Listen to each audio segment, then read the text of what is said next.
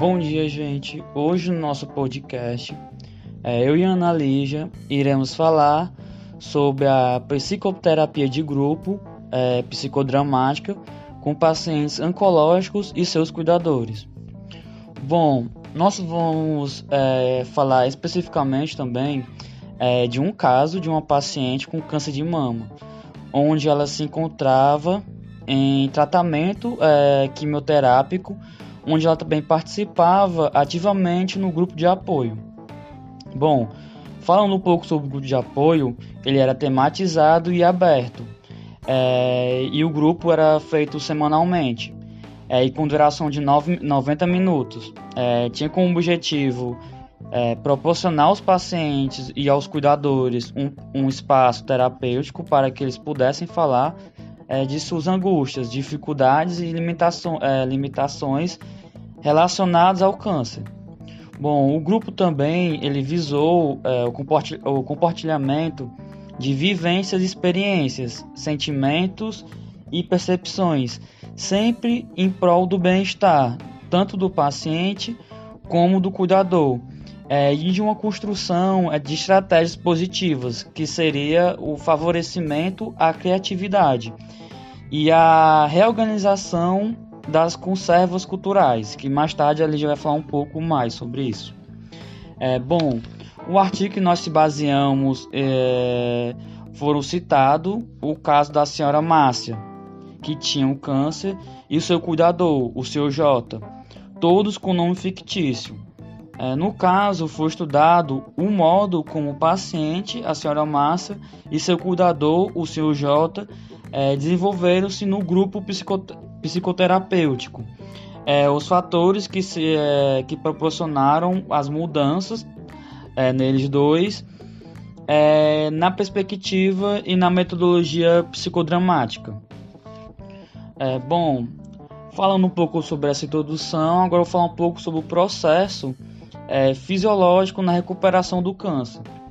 É bom, visto que a doença ela causa no indivíduo um desequilíbrio, um desequilíbrio físico e mental. É, vários autores, como Knobel, Knobel é, ele ressalta a importância do indivíduo em buscar esse equilíbrio, que seria através da motivação, é, pois ele considera que o indivíduo que aceita a doença e o tratamento, é, colaborando e buscando a participação ativa é, na procura do bem-estar dentro do grupo, onde ele conquista através disso uma liberdade interna.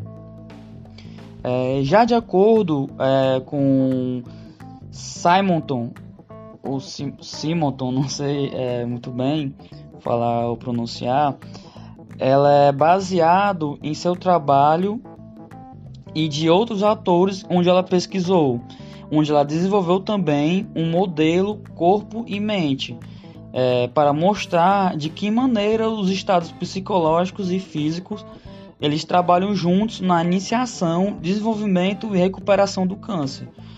É, um, onde ela demonstra é, a importância do pensamento e os caminhos guiados por ela, pelo pensamento. Bom, esses pensamentos e a fala, ela pode mudar o rumo do desenvolvimento tanto da doença como da mente. É, pois a autora, ela considera que a expressão dos sentimentos, eles reforçam o equilíbrio é, entre o corpo e a mente, o bem-estar. Bom, para a autora também, a intervenção psicológica no começo do tratamento é importante, é, visto que muitos pacientes é, se encontram com barreiras mentais é, que podem sentir dificuldades no tratamento. Uma dessas dificuldades que atrapalha bastante o tratamento é um estresse, sendo os fatores que prejudicam muito o tratamento. É, quando se, é, se trabalha o psicológico do paciente, é, eles começam a manifestar é, desenvolvimento e o desejo pela automudança na terapia. Onde na terapia de grupo, é, esse desejo ele será reforçado muito pela pessoa que está guiando.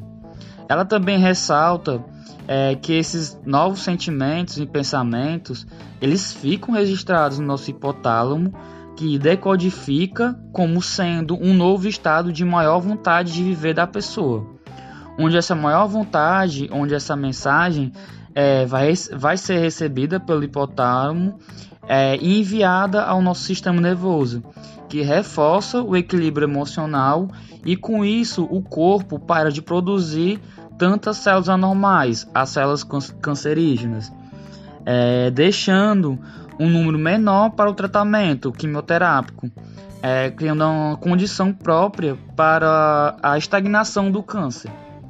Bom, agora eu vou deixar a fala com a nossa amiga Lígia. Bom, agora nós falaremos sobre o relato da psicoterapia de grupo psicodramática com os pacientes. Mas antes da gente adentrarmos nesse relato, nós precisamos compreender um pouco sobre as contribuições de Moreno para o trabalho com grupos. Bom, Moreno é, diz que a criança, ao nascer e para ser integrada ao mundo, precisa ser educada e guiada por pessoas em seu meio, o que Moreno denominou de matriz de identidade. Dessa forma, durante a vida, toda pessoa está suscetível ao adoecimento, tanto físico como emocional. E quando isso ocorre, ela também adoece quanto ao seu desempenho de seus papéis, passando a desenvolvê-los sem espontaneidade e criatividade. Daí surge a necessidade de se adaptar ao novo momento da sua vida, tendo a necessidade de reaprender a responder à vida. Vale ressaltar também a ideia de, das conservas culturais, que também o Moreno vai trazer, que é um processo de criação ou de um ato criador que se cristaliza como conserva cultural. Ou seja, as conservas culturais são objetos materiais, comportamentos, usos e costumes que se mantêm idênticos em determinada cultura. Nessa perspectiva, um grupo oncológico não é apenas um grupo homogêneo de pacientes, uma vez que cada oncologia não advém de uma mesma origem etiológica.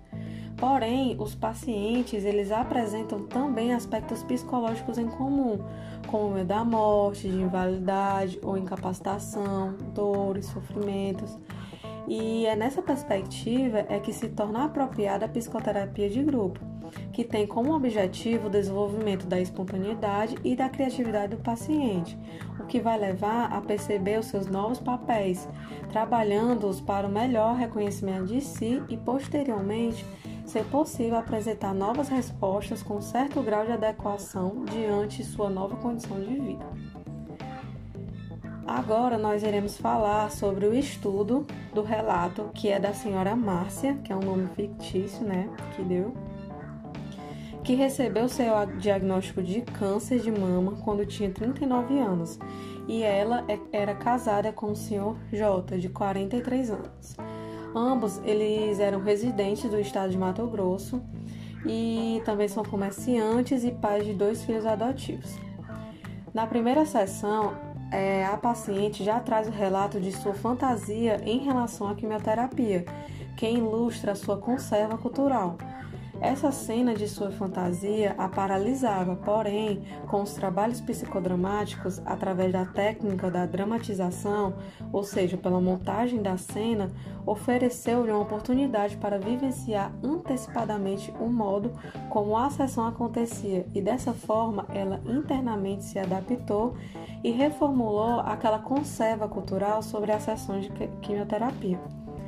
Em consequência disso, ela foi mais segura e tranquila para as primeiras sessões de quimioterapia. Na quinta sessão, as palavras dela estavam demasiadas e limitadas, fazendo-se necessário estruturar e construir em detalhes o episódio mobilizador de tanta emoção que o Sr. J enunciava. Dessa forma, foi necessário efetuar uma dramatização acontecendo a tomada de papéis e também a inversão deles, na qual as pessoas da cena têm a oportunidade de se colocar no lugar do outro, fazendo com que vivenciasse as cenas que são de outras pessoas, ou seja, fazer com que elas é, com que ela sinta possivelmente o que a outra pessoa pode ter sentido e depois voltar para o seu papel original.